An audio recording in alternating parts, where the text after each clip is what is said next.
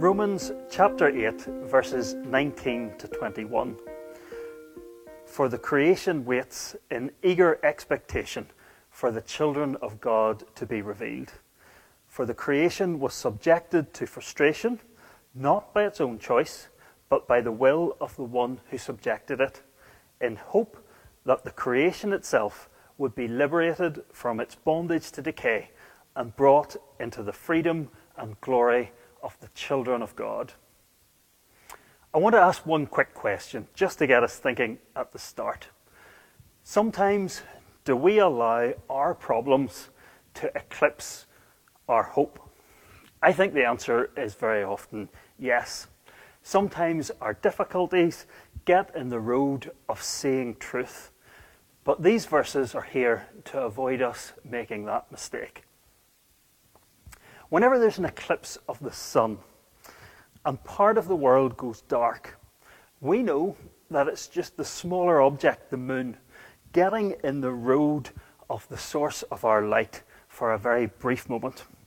We know that the light of the sun will prevail and the darkness is only very, very fleeting.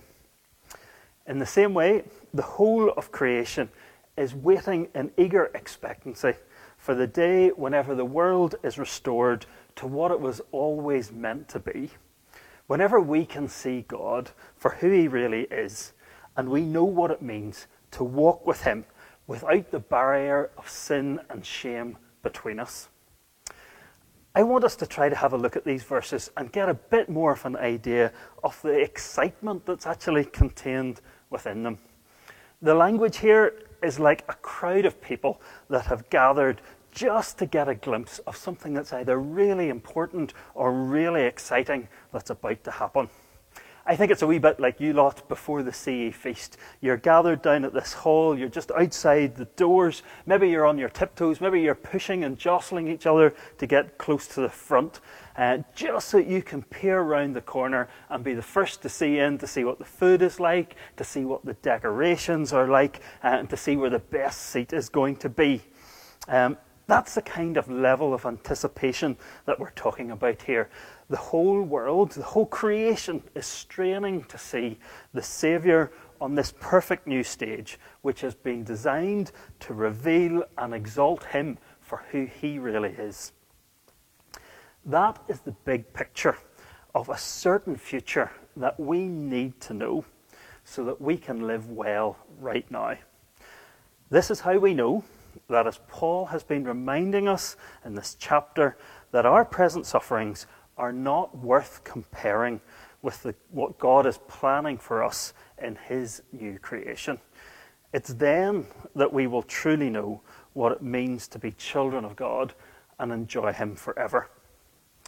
But for now, we are really frustrated sometimes. We're frequently annoyed. Maybe we're even angry along with creation, uh, the bondage and the corruption and the decay of everything around about us.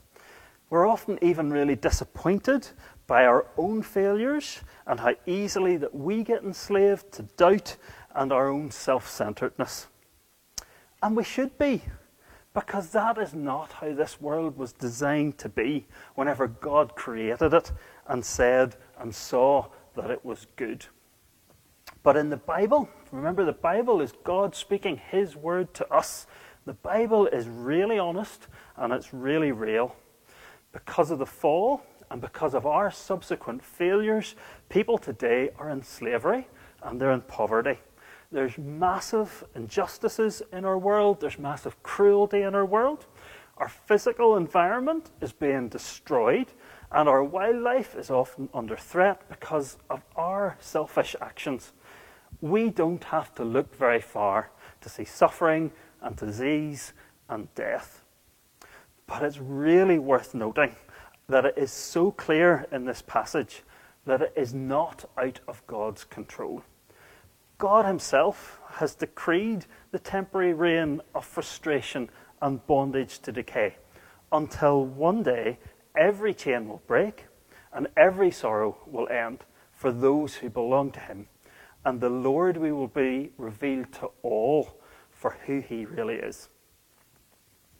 although the devil has been allowed to cause havoc in this world for a period of time, we know how this battle is going to end. The stage is set to reveal just how wonderful and how gracious and how powerful and how glorious God is as he claims his people as his own, his treasured possession, to live in relationship with him forever in a perfect new creation. Please, please, please do not forget the contrasts. The devil is defeated and he's running out of time. But the Lord is victorious and he will reign forever. The devil only wants to destroy, but the Lord aims to expand our faith and our joy. The devil's ways may bring short lived uh, gain, but the Lord's promises will lift our hearts and will last forever. There are wonderful things and relationships that exist in this world, and they are so good and they are to be enjoyed, and they point us towards God and they point us towards His incredible love for us. But if we rely on them to find our ultimate significance and to find our ultimate worth, we will end up being disappointed. Only Christ is both enough for now and forever. There are two final words that I want to highlight to you as I read again just that last little section from the passage that we're looking at. It says here, in hope that the creation itself will be liberated from its bondage to decay and brought into the freedom and the glory of the children of God. This passage talks about hope and it talks about freedom. The hope that is spoken about here is not the national lottery kind of hope, this minuscule little chance that just maybe, just maybe something might go right. But instead, this is a sure and certain hope that He has claimed us as His own and He will bring us to glory. Not because of anything that we have done, which could never be enough and always would leave us trying to do more but because He has done it all for us. We know that He is faithful and we can rest in His finished work. And the final word that I bring is freedom. One day we will be free, along with all of creation, to stand blameless in the presence of our God and to enjoy Him forever. No more sickness, no more sadness, no more death, no more guilt. We will be free to enjoy and to glorify God. Are we going to allow these truths to be the sure foundation on which we live our lives in grateful thanks and in joyful anticipation? Will we make sure that we never allow our problems to eclipse our hope in Jesus?